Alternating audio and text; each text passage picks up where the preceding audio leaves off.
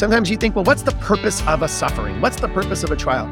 Just realize, saints, you're getting revelation to see Jesus. That final repentance of Job was the realization that I didn't know as much as I thought I did. And I'm so sorry, Lord, that I questioned you. I just love that transition. He heard about God, now he's seen him. Something experiential has taken place, something intimate. That's what I love about this book.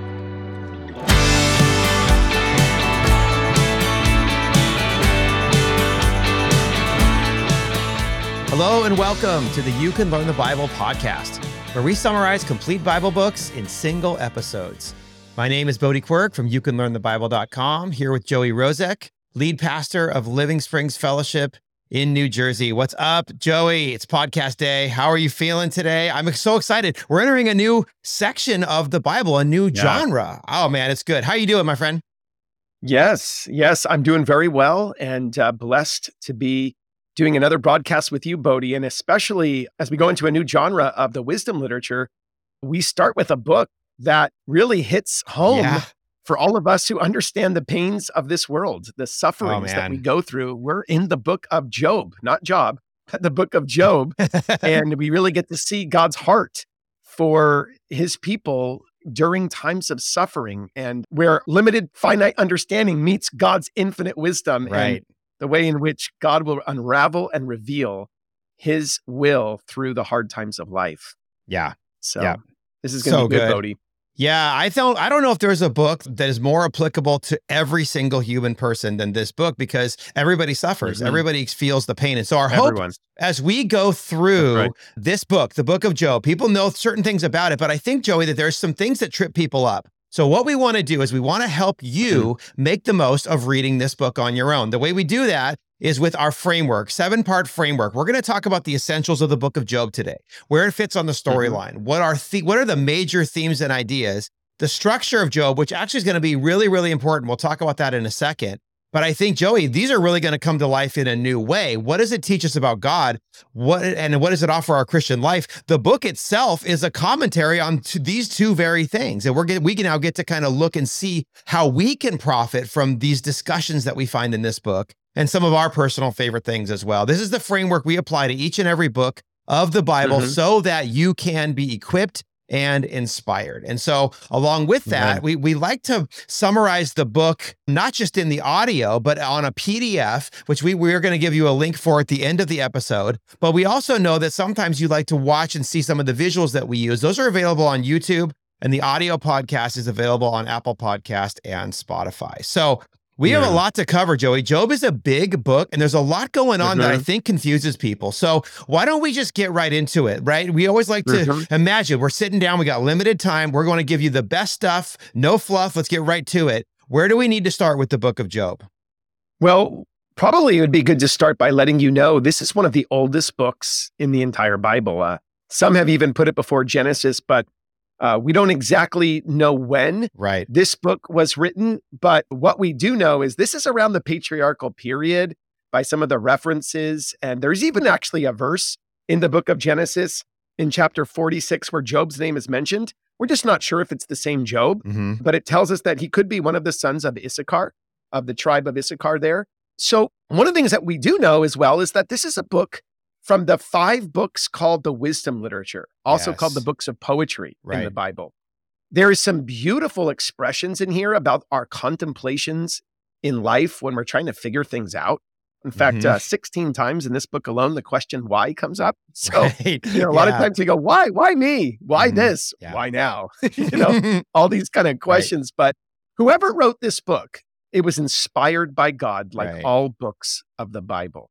And when we think about where the setting is, we do know that it's in the east, in the land of Uz, also known as the land of Edom, according to other passages of scripture. Mm-hmm. The perspective that we get from this book, and it really is a book of perspectives. Yeah. Most of it is man's perspective circulating around almost like a whirlwind, which is perhaps why God shows up to Job in a whirlwind. In a whirlwind, yep. And literally, God speaks to him with power and authority to show that he is sovereign over all. He's the creator of the heavens and the earth. And he has mysteries known that only he knows. Yeah. That's why the Bible tells us the secret things belong to God. Right. And the things that are revealed, that belongs to us and to our children that we may walk in them. So it's definitely a book. The purpose of this book is to teach us perspective when we're going through times of suffering. And uh, the audience, of course, was the whole patriarchal world, the ancient world.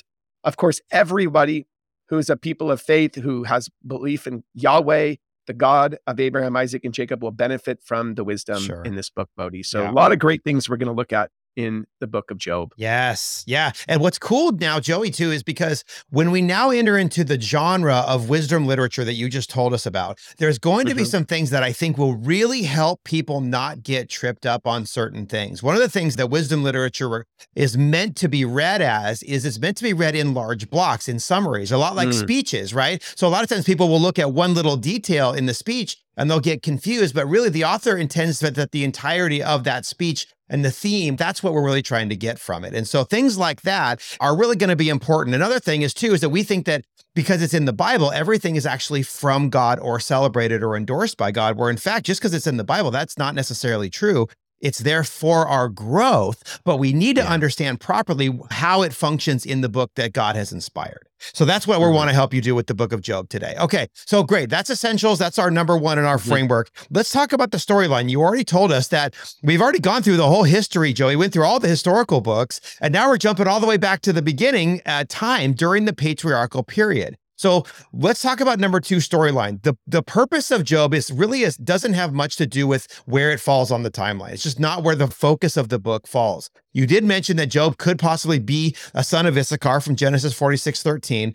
What's the focus of the book then? Well, we do see a lot of focus on God, of man, but also of the angelic realm. This is going to be one of the mm-hmm. first books that's going to really help us introduce some of these themes. It's not super overt throughout the whole book, but it's definitely mentioned. And we're going to talk about its role in this book. But we want to understand the players, the, the people in this book. So here's who we're going to encounter. We're going to first encounter, of course, God, right? Every book is a book about God.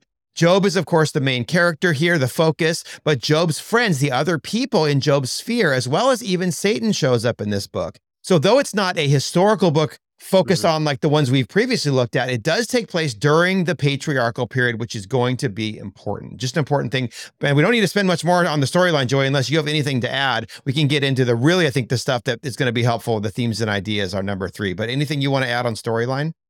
Yeah, let's dive right into the themes and ideas, our, awesome. our third part of okay. our framework. Great. Perfect. Um, okay. So, what's happening in the book of Job, Joey? Walk us through some of these major themes and ideas. Yeah. So, the book of Job is an exemplary book for us to learn from. The wisdom we can gain from this book is so helpful because, again, the overarching theme is this eternal perspective on suffering. Right. It's interesting because the book is quoted again in the book of Ezekiel, chapter 14 and verse 20, when it talks about Noah and Job and Daniel, three key figures that we mm. learn great, valuable spiritual lessons from. So his name shows up again later on in that prophetic book. It's also referenced in the New Testament in the book of James when we talk about the perseverance of Job. Mm-hmm. So, a lot of us, when we go through hardship, we have to go through hardship, not just for a day or an hour, but sometimes for seasons yeah. of our life.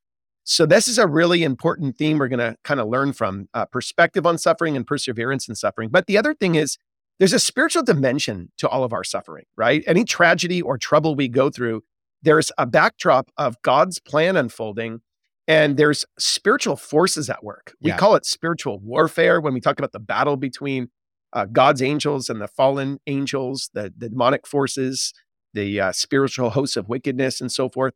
So there's a definite spiritual component in this book yes. that we get introduced to. The other thing that's an interesting theme is that Job has to accept the losses that have come in his life. This is a man who loses just about everything, Bodie. He basically keeps his wife, but outside of that, Job loses his health, his children. Right. He goes through an incredible amount of loss. So anybody who's ever lost things are going to gain some great value mm. of insight in this book. But then, of course, we try to figure things out. And one of the key themes of this book is man's limited perspective when it comes to grief. Yeah. So a lot of us don't understand why things are happening, and we need to turn our whys to who? Who's in control when these things are happening? Yeah.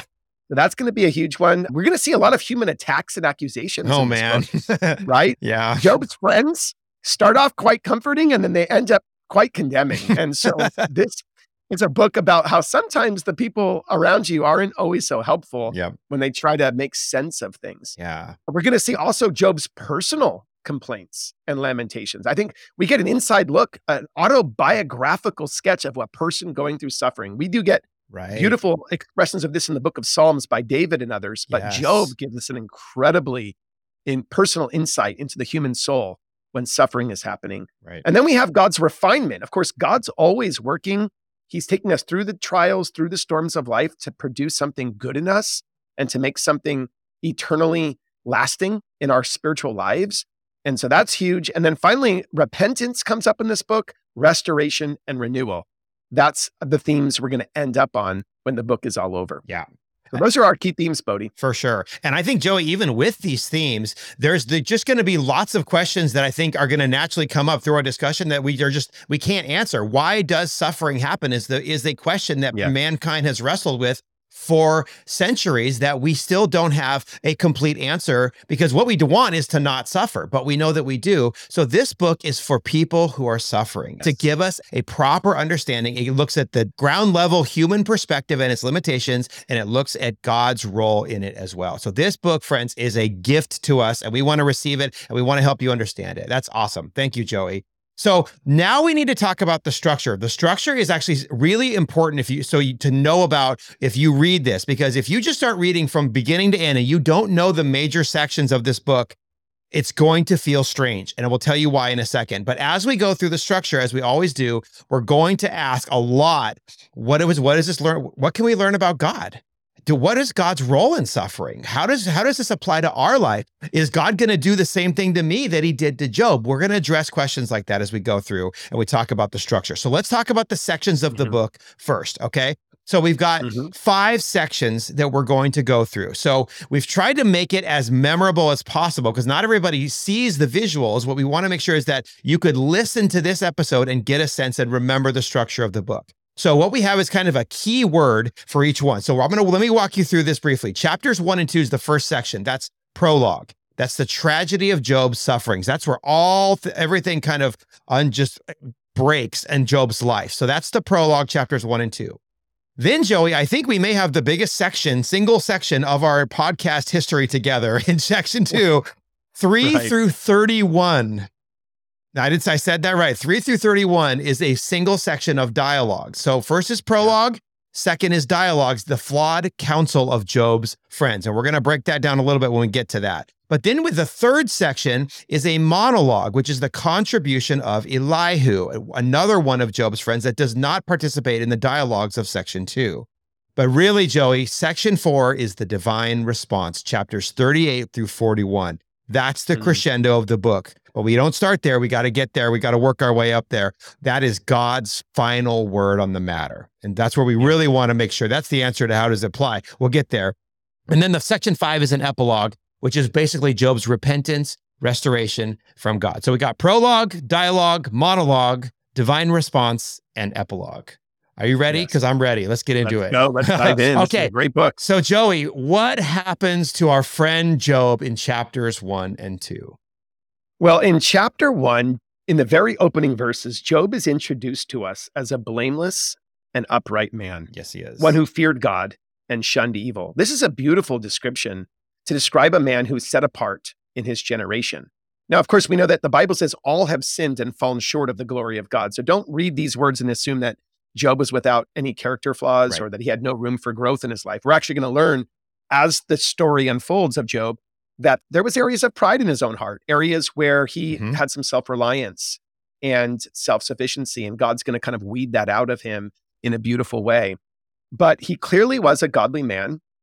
And one of the things that we recognize is that he would actually wake up in the morning and he would actually pray for his sons and his daughters in case they had sinned. And I love that piece right, which him. is amazing. In case they had sinned, right? It's in like case they had sinned. I mean, he just was covering his family in prayer. And of course, God had blessed Job. And so then the story takes this turn, Bodie. We go from this earthly picture up Yep. into the heavenlies. Yes. And there's this incredible dialogue that takes place between God and Satan. Now, we all know that Satan was once an angel named Lucifer who basically had fallen.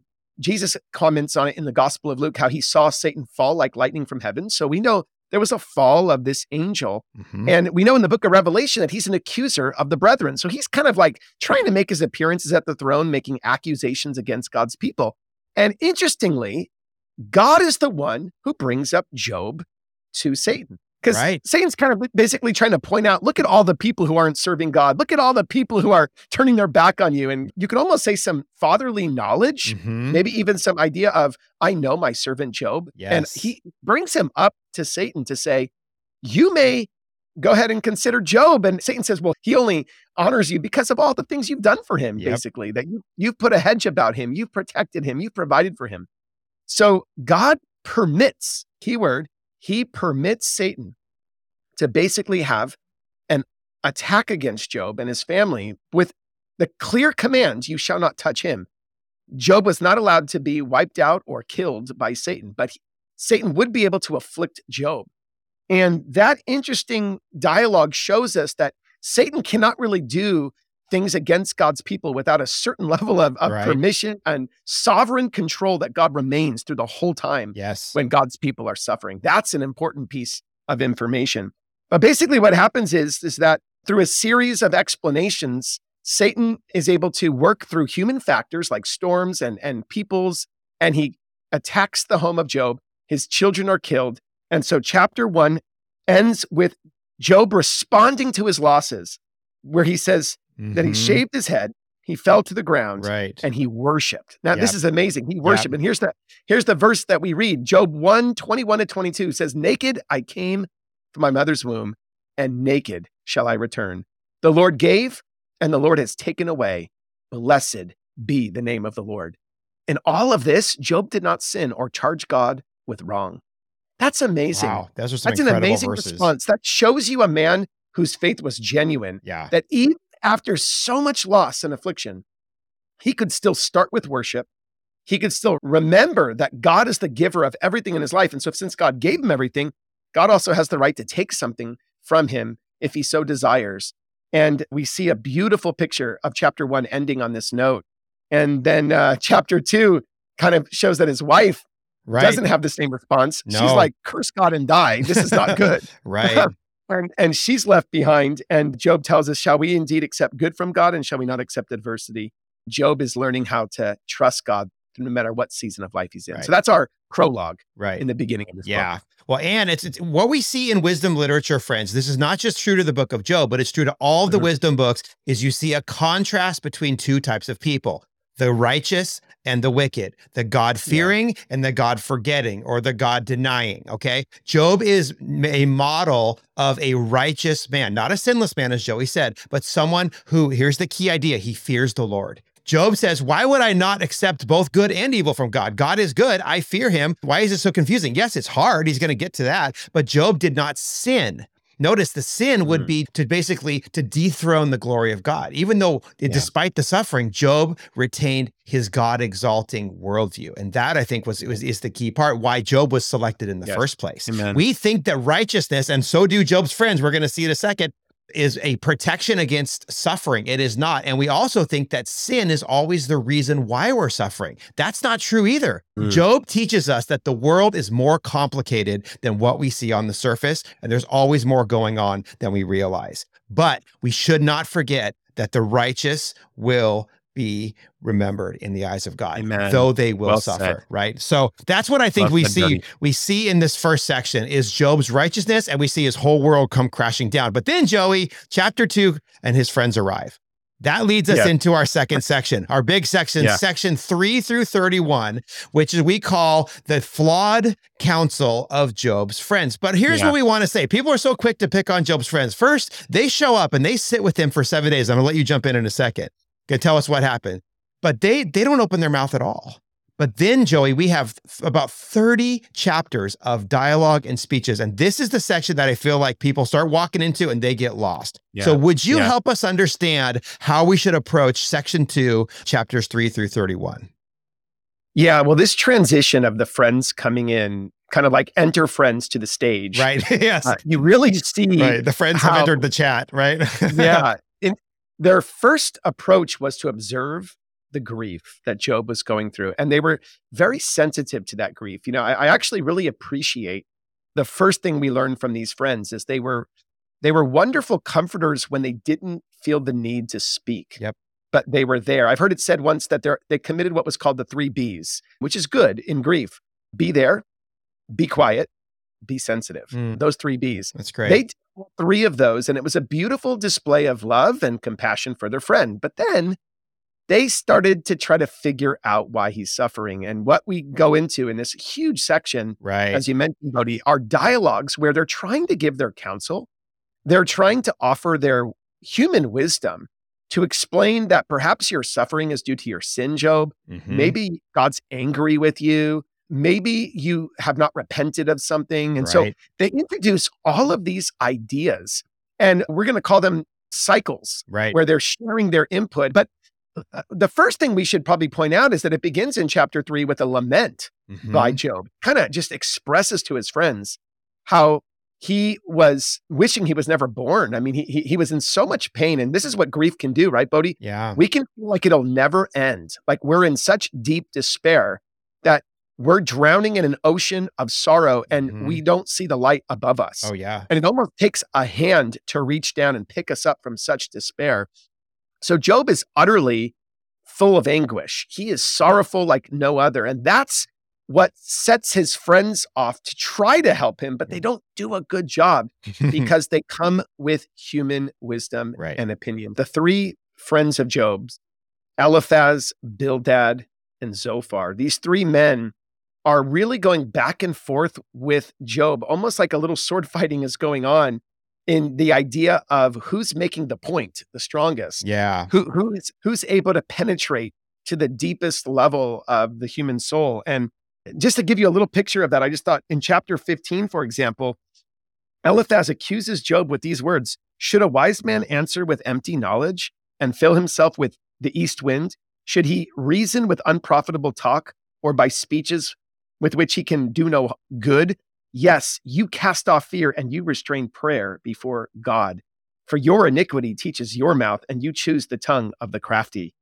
your own mouth condemns you, and not I. Yes, your own lips testify against you. So, could you see like these words are kind of weaponized yeah. to actually take the, the the fact that Job is hurting, he's mm-hmm. not in a good place, and and there's a capitalizing here on the weakness of Job, and this is not good counseling. This is not good comforting because the timing is not right if there was even an issue with Job. And not only that, the tone right. of these accusations is not to bring Job further to God, but almost to mm. keep him mm. away. There's a condemning spirit happening. And this is the spiritual warfare behind all of this. Right. Satan is using human vessels to really seek to attack and discourage Job. And later on at the end of this book, you're going to see God rebuke these men. So we really do have God's divine counsel right, on this. Right. So let me turn it over to you, yeah. Bodie, um, to kind of pick it up. sure. There. So yeah, and, you have a massive lament. Job literally says in Job 3, 1 through 4, after this, Job opened his mouth and he cursed the day of his birth. And he said, basically, yeah. like, why am I,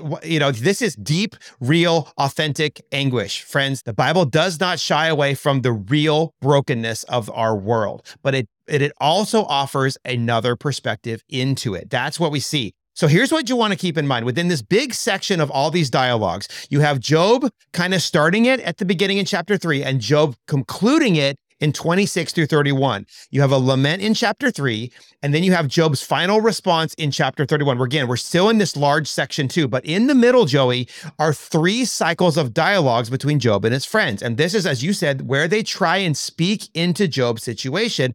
So people read this and they they get confused because there's lots of bad counsel, there's lots of good counsel, there's lots of partial counsel. So they're like, how is this the word of God when they're they're they're wrong? Well, what this is trying to show us is a number of things happening at the same time. Job's friends trying to be there, as Joey already said. That that was great, Joey. The three B's.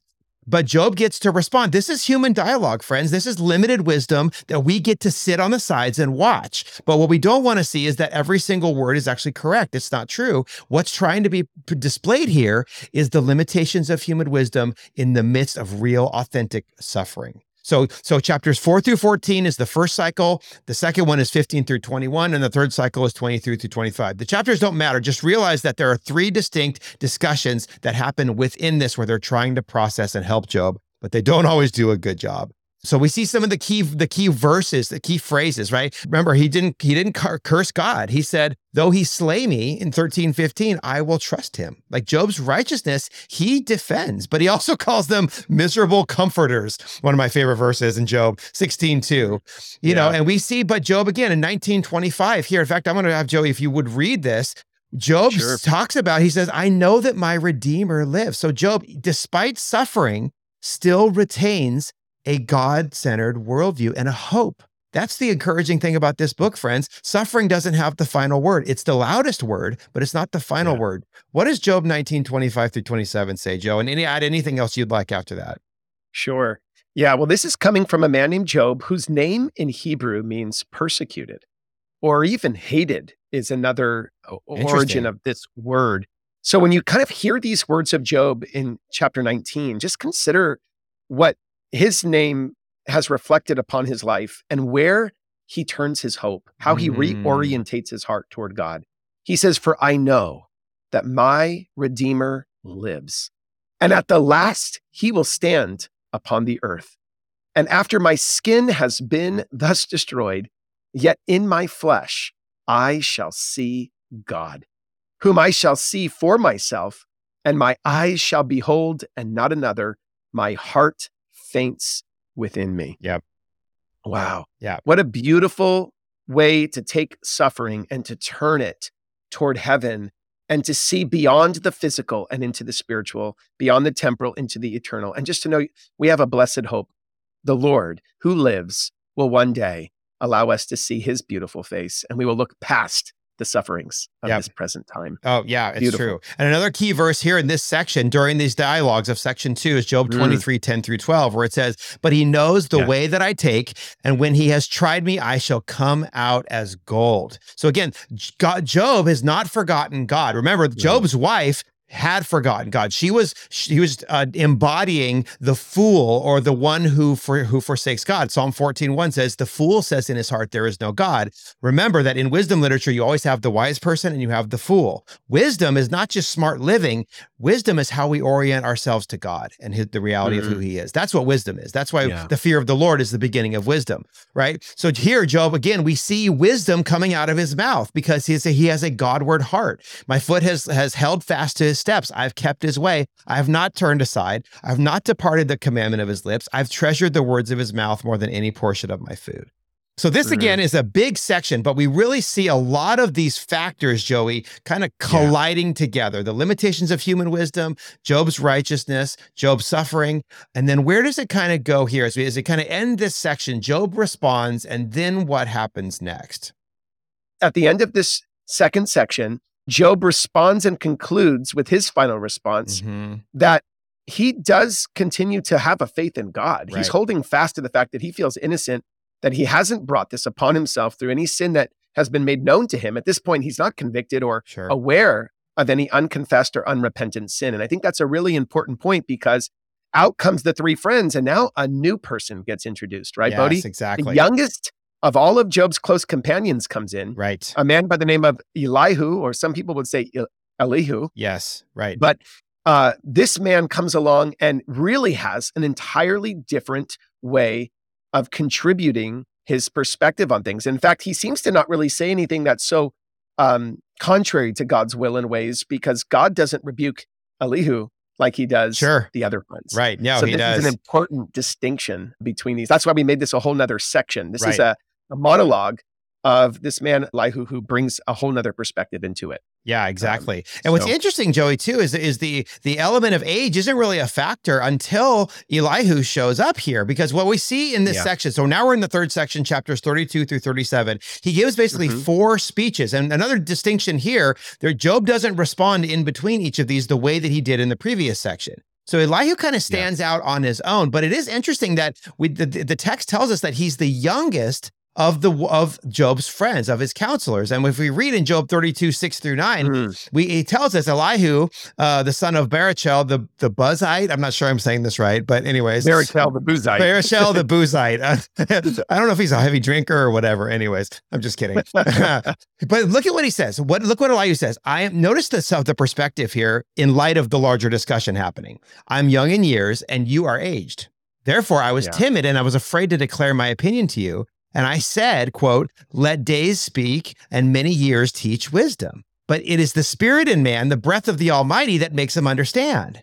It's not the old who are wise or the aged who understand what it's right. So this is interesting yeah. that that wisdom again is not just the uh, the snarkiest or the wisest or the craftiest answer. It's the godliest answer. It's the answer that returns us yeah. to the Lord. But it's also interesting how he kind of steps back and is a little afraid because he's the youngest guy in the room, and the older should be the wiser counsel. But that's not always what happens, is it, Joe?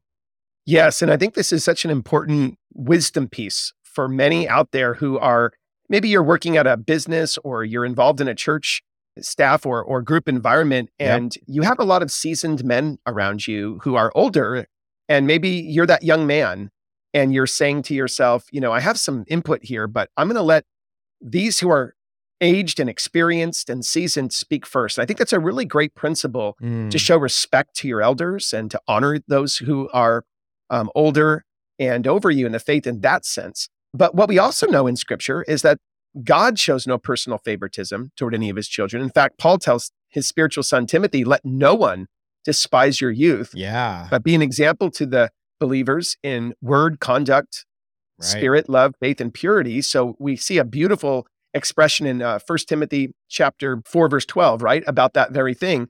So what I would say is when you consider this addition by Elihu, who comes in with this incredible message to give to Job from a whole different perspective. Mm-hmm. He speaks as one who believes that God has put breath into him. Yes. He says it's the spirit in man, the breath of the Almighty. So he he feels like he's adding something of inspiration yes. to this. None of the other men claim to, to give something like this. And he really brings with great conviction some important points to consider. Right. And so this is a, another example of the fact that God teaches people at all different points of life and no matter what your age is, wisdom is not based on how many years go by, sure, but how much you've allowed obedience to go in. Mm. there's a difference. That's huge. And so this is important that Elihu is learning how to show obedience and how to respond to the prompting of God to speak to Job what he feels he needed to hear. Interesting. And what's interesting too, Joey, just from a structural perspective, in in section two, you see the back and forth happen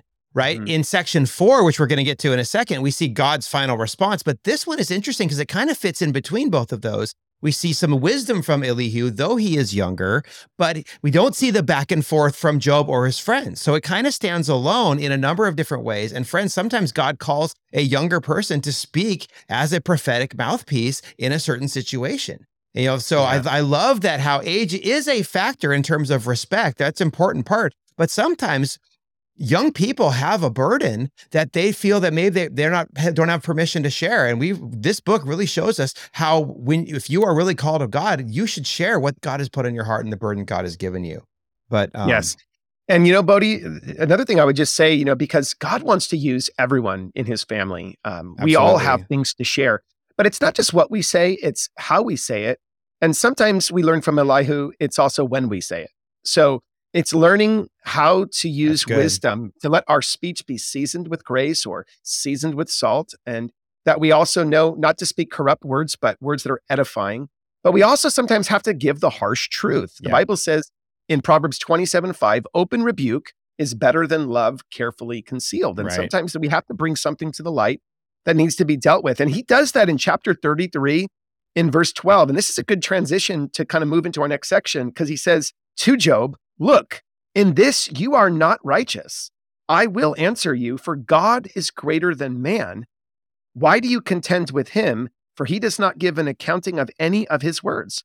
For God may speak in one way or another, yet man does not perceive. And so he basically is kind of setting the tone for God to come in because yeah. he's saying, look, God is going to be the one who really has the final judgment and understands what we can't figure out in this life. I like to use the word whenever I hear the word understanding, I like to flip the word around backwards and remind people that to understand God, you must first stand under God. Mm, and right. Elihu begins to introduce this line of thinking. Yep. We must stand under him. We must humble ourselves and let God reveal his wisdom. Yep. And that brings us into for sure our fourth section, yeah. doesn't it, Bodie? Right. Exactly. So now, Joey, we're at the crescendo of the book. Job has had his suffering happen to him. We've had the input from lots of friends, and now God is going to speak. And so, friends, once you get to Job chapter 38, what we see is the crescendo of the book because we, we now have a discussion. It's just that the Almighty has entered the discussion. Yes. And so, God's right. response uh, is so key, but sometimes it gets abstracted out. Remember, the sovereignty of God is at play here, as well as the limitations of human wisdom.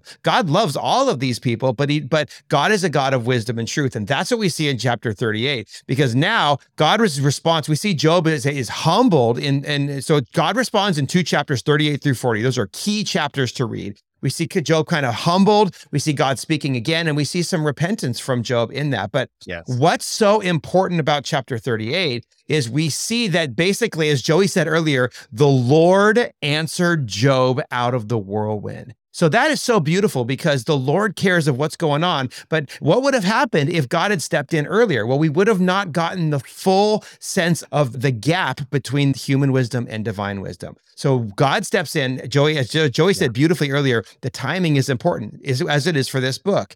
And he starts asking Job questions that Job obviously can't answer. Who is this that yes. darkens counsel by words without knowledge? Dress for action. Like a man, I'm going to question you and make it known to you. Were you there? And he just starts like laying into Job all these questions that yes. he can't answer. Were you there when I laid the foundations of the earth? Tell me if you have understanding. And of course, Job is, of course, feeling the weight of this, as should we. We were not there when God put the universe in order. That's what makes him God. And that's what this third section is really showing us is the sovereignty of God. That though suffering is real, nobody has the final word until God shows up and, and adds into it. Joey, what would you add? Oh, well, this section, Job chapter 38, as you go into these next couple chapters, 39. Right. And, they're so, uh, they're so important. And 40. Listen, it puts everything into perspective of how much we know so little in comparison yes to the infinite wisdom and knowledge of God. Yes. Uh, Paul the apostle was so right in 1 Corinthians 13 when he says, For now we only know in part. Right. But then we will know as we're also known. For now we see through a glass mirror dimly, but then face to face. Well, here mm. we are faced and confronted with the truth that only God can see the ends from the beginnings. Only God was there in the beginning, stretching out the universe. Right. I mean, I love how in Job 38, it tells us, first of all, how he was the only one there, along with the angels he had created, because yes. we learned that they started worshiping right. as he was stretching out the heavens. I always like to point out to people in Job 38, verse 7, yep. it says that the morning stars, which is a, a, a, picture of the angels, another description of them, they sang together. All the sons of God shouted for joy. When did they do this? It was when God was laying the cornerstone and the foundations of the earth. In other words, when it. God was creating, there was a soundtrack. oh my gosh, it's so cool. There was music going on. The angels were singing, Holy, holy, holy is God Almighty. The praises of God were going forth from the created angels as God stretched out the heavens. No wonder why Psalm 19:1 says, The heavens declare the glory of God. Oh, I love it. And the skies show his handiwork. Yes. This is beautiful. I also love the fact that in the book of Proverbs, Bodie, in, in chapter 21, we read in verse 2 Every way of a man is right in his own eyes, but the Lord weighs the hearts. Mm. See, God has the final word of seeing what he did, what he's doing, and what is actually happening within us while it's all happening in our trials and situations. At the end of Proverbs 21 in verse 30, it says, There is no wisdom or understanding or counsel against the Lord. Yep. So this is why we should all have a healthy fear of God. Yes. The fear of the Lord is the beginning of wisdom. The knowledge of the Holy One is understanding. And this divine response out of the whirlwind, right? I love that picture. Mm-hmm. The wind is blowing fast, a picture of the power of the Holy Spirit. God is showing us that we are not able to do anything without His uh, ability, His omnipotence, His power sustaining all things. He holds everything in his hand. Right. All things exist and consist in him. And even the atoms are held together, not right. by atomic glue, but right. by Almighty God. By Almighty God. And so Amen. this is so important. I just love these chapters. It humbles me. It puts everything into perspective yeah. and reminds me to trust God when I can't see the full picture or yeah. understand what's happening. Yeah. Well, and so, I think, Joey, that is so good uh, because think about this, friends, how much earthly chatter do we mm-hmm. encounter in a day, in a week, in a month? Yes. But how much d- divine input do we counteract that with? Friends, that's yes. why we need the word of God. And that what's so interesting about Job is we actually see both happening inside the word of God, inside the book. But after God shows up, of course, the discussion is over. we now have yes. the complete perspective. But what now happens to Job? So another thing is again, Job, as we very clearly saw in the bidding, did not sin, did not bring this calamity upon himself because of his unrighteousness. In fact, Joey, it was his righteousness. That was the reason he was selected. And friends, yes. we don't often think that suffering is actually something that God possibly might be entrusting to us rather than yes, punishing us great. with. Because who knows what future good beyond ourselves might come from a righteous person that could be you having to go through stuff that's not fair, that's not right. Yeah. But it's how they yeah. respond, it's the tone, and it's who we are in the midst of the suffering that matters more yeah. than anything. And that's where I think the book kind of closes in the last section, section 42. Bodie, that's so good. That's so good. You know, I, I just want to say one more thing on that is, you know, we're all stewards of our trials. We right. have to learn to be faithful when we go into a trial. That's what the book of James tells us, right? Count it yep. all joy when yep. you fall into various trials, knowing, knowing this, the testing of your faith produces patience, mm. but let mm. patience have its perfect work, that you might become perfect and complete, lacking nothing. I, I just want to read these couple verses from Job 42, just to, uh, entering into this last go section. Yeah. Because I just think, like, as we go into this final section and we consider this divine response, this is one of the most beautiful responses of somebody who finally comes to terms with the fact that I don't have to come to terms with the facts of everything.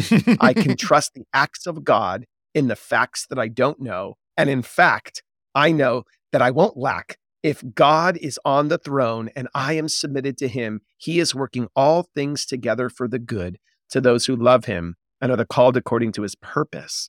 And so here's what he says. This is Job 42 in the opening verses. He says, I know that you can do everything and that no purpose of yours can be withheld from you.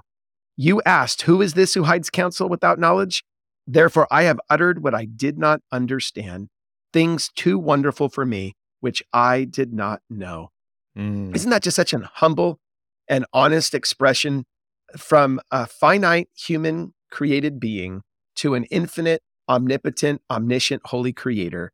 And we're saying, God, I don't know, but you do. Yeah. I only know in part, you know in full. And I'm just going to do my part to trust you and to love you and to lean not on my own understanding anymore. Right. And this is just a beautiful it reflection is. of the heart that has been that. changed. Yeah.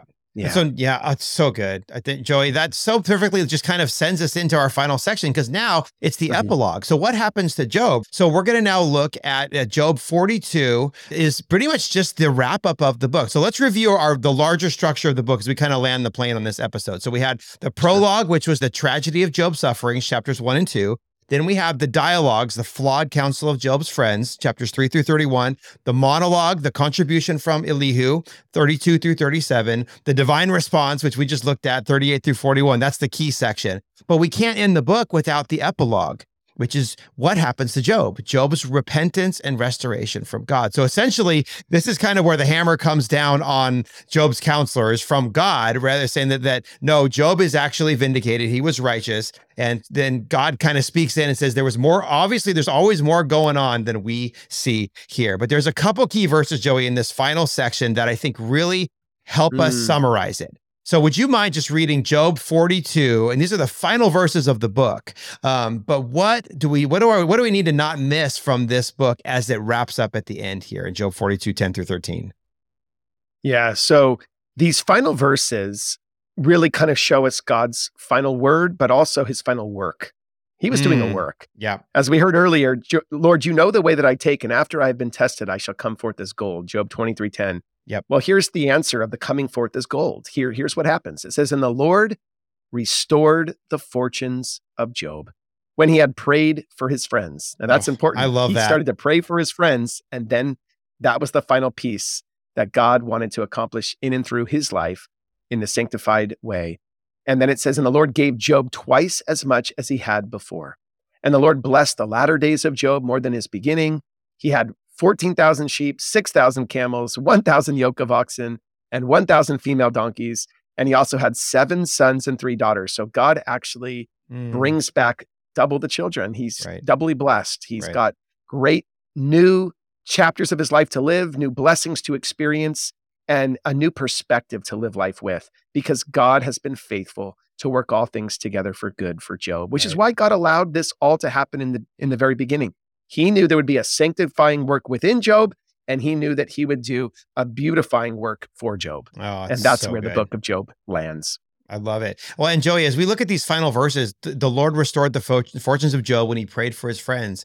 I think about another righteous man who suffered unfairly for his friends. And what did Jesus do on the cross? Jesus mm. prayed for his friends. He prayed Amen. for those. Beautiful. Right? He said, Father, forgive beautiful. them for they know not what they were doing. I mean, is that not such a beautiful summary of what we've just walked uh, through in this book? But what a what a beautiful type of Jesus and a picture to point to Jesus, right? Bodie. Oh, it's beautiful. And the Bible yeah. points to Jesus. That's right. how we always like to direct everyone's attention. The volume of the book is written of him, right. and Jesus is the one who's gone through the most of suffering. And if anybody ever asked the question, why do you know bad things happen to good people? Well, the reality is there are no good people. Mm. We're all sinners. So we can't really ask that question in full honesty. Sure, there are sometimes people have undeserved things that seem to happen to them, but right. this is why we're in a fallen world. This is why God sent his son Jesus into the fallen world. And Jesus on the cross said, Father, forgive them, for they do not know what they do. Jesus paid the price of our sin. He took upon human suffering to the fullest extent, even learning obedience by the things that he suffered. Yep. But ultimately, he was dying in our place, right. the righteous for the unrighteous, the just for the unjust, so that we could be forgiven, we could be pardoned of our sins, and we can enter into a relationship with God through him. That is the gospel. That is the good news of Jesus Christ. And we do see a picture of that early glimpse of the gospel at the end of the story, don't we, Bodie? Yeah, we totally do. Yeah. And it's so interesting, Joey, too. This is kind of my, my answer to number seven of our framework. What do I personally love about this mm. book? I kind of, I'm looking at these verses here at the end you know, what's important to understand is that when you read things like 14,000 sheep, 6,000 camels, what you would read in a modern culture is millions of dollars. This yeah. is a measure of wealth. So, what's interesting, yes, Job does get, he does end up having more children. He does end up receiving a measure of wealth, but that really isn't Job's treasure. What Job's treasure is, is God right? But Job's treasure was God in the beginning, but his perspective on who God is has broadened. And that's what's so beautiful about the, the walk of faith when you're at the beginning of your journey or whether you're deeply into it, there's always the temptation to lean on your own understanding. And so we hope that mm. these episodes that really will point you to how the Bible is there to help you acquire mm. wisdom. And that's the the end. So. Uh, man, Joey, what an episode. So, the book of Job, five sections prologue, dialogues, monologue, divine response, and epilogue. What do you personally love about this book as we land the plane and wrap up our episode? Well, I, I, love the fact that God didn't rush through this. This book has a lot of mm, yeah. space to reflect on. If, if you ever go through the book of Job, which we pray all of you guys after hearing this episode will yes. want to go through this book right. in depth, uh, it'll really explore a lot of those nuanced questions. There's a lot of things that we are not supposed to know on this side of heaven. We are not in heaven yet. This is why Paul the apostle in Romans 8:18 said for the sufferings of this present time mm. are not worthy to be compared with the glory that shall be revealed in us. Uh, brothers and sisters, we're not completed in our full glorified bodies yet. We're, we're, we're going through a physical process where Paul would write, the outward man is perishing, but the inward man is being renewed day by day, even by the Spirit of the Lord, as we, we're being changed from glory to glory. And, and one of my favorite verses that we didn't comment on, Bodie, is found at the very end of this book. It's in Job 42 in verses 5 mm. and 6. It's his last words. This is the last recorded words of Job. And he says this I have heard of you, speaking of the Lord, I have heard of you by the hearing of the ear.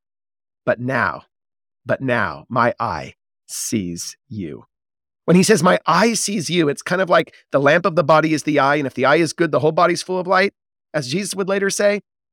Well, he has revelation now that he didn't have before. Right. Sometimes you think, well, what's the purpose of a suffering? What's the purpose of a trial? Just realize, saints, you're getting revelation to see Jesus. How about this? To long for Jesus. Mm-hmm. How about this? To realize that in not too long of a time, you will be in the presence of Jesus. You have to endure sufferings. We have to endure hardship. And of course, he goes on to say, I abhor myself and rep- repent in dust and ashes. That final repentance of Job was the realization that I didn't know as much as I thought I did. And I'm so sorry, Lord, that I questioned you. You are wise. I am not. You know Amen. all things. And I just want to lay my life in your hands once again. It was a beautiful surrender to the Lord. He surrendered his life back to the Father, the Almighty God, who knows all things, who can do all things. And I just love that transition. He heard about God. Now he's seen him. Something experiential has taken place, something right. intimate. And we pray for all of you who are listening to this right now. You'll be drawn into a deeper, loving relationship with the Lord Jesus Christ, to know him personally, intimately, even in the fellowship of his sufferings, as Philippians 3:10 says. God has so much more to do in your life and to show you as you put your trust in him. That's what Amen. I love about this book. Beautiful, Joey. Awesome. Friends, we hope that this has helped you understand the book of Job. We've talked through our seven part framework. If you would like a summary of all of the key ideas that we unpacked, you can learn the Bible.com slash notes is where you would go to download that. We so appreciate the feedback that we get from you guys uh, on YouTube comments, as well as the reviews that you guys have left for us on Apple Podcasts and Spotify. The whole reason we mm-hmm. do this is so that you would delight more in the Lord. And we delight more in the Lord yeah. by seeing his truth and beauty in his word. But Joey, we're done with episode 24. We are now going to one of the biggest, most challenging single books to summarize in an episode, but we're doing it anyways, Joey. Episode 25, Psalms explain. Joey, how in the world are we going to explain the book of Psalms in one episode? Friends, you'll have to listen to hear it. But Joey, what's one thing they can look forward to in the meantime? Well, it may be uh, the longest, you know, book that we're going to be looking at with 150 chapters of Psalms, but understand these are beautiful prayers, beautiful praises. We're going to be looking at the songbook of Israel. This is got so many reflections. We talked about the intimacy of Job when suffering's going on. Well, Psalms hits all the human emotions. Oh, yeah. All the different transitions of life. And so there's going to be so much richness in that, but we won't be able to cover all the material in Psalms, but we're going to hopefully give you some really helpful insights that you can journey through Psalms in a way that's going to deeply enrich your life for the rest of your life if you haven't Amen. already discovered the treasures that are in there. Amen. I love it. Friends, we are going to sign off. Go read the book of Job. We pray that this episode was helpful. We pray that you continually stay in the word and know God loves you and know that we are here because we believe, don't we, Joey, that you can learn the Bible. Until next time, Amen. grace and peace, and we'll see you guys soon. Thanks.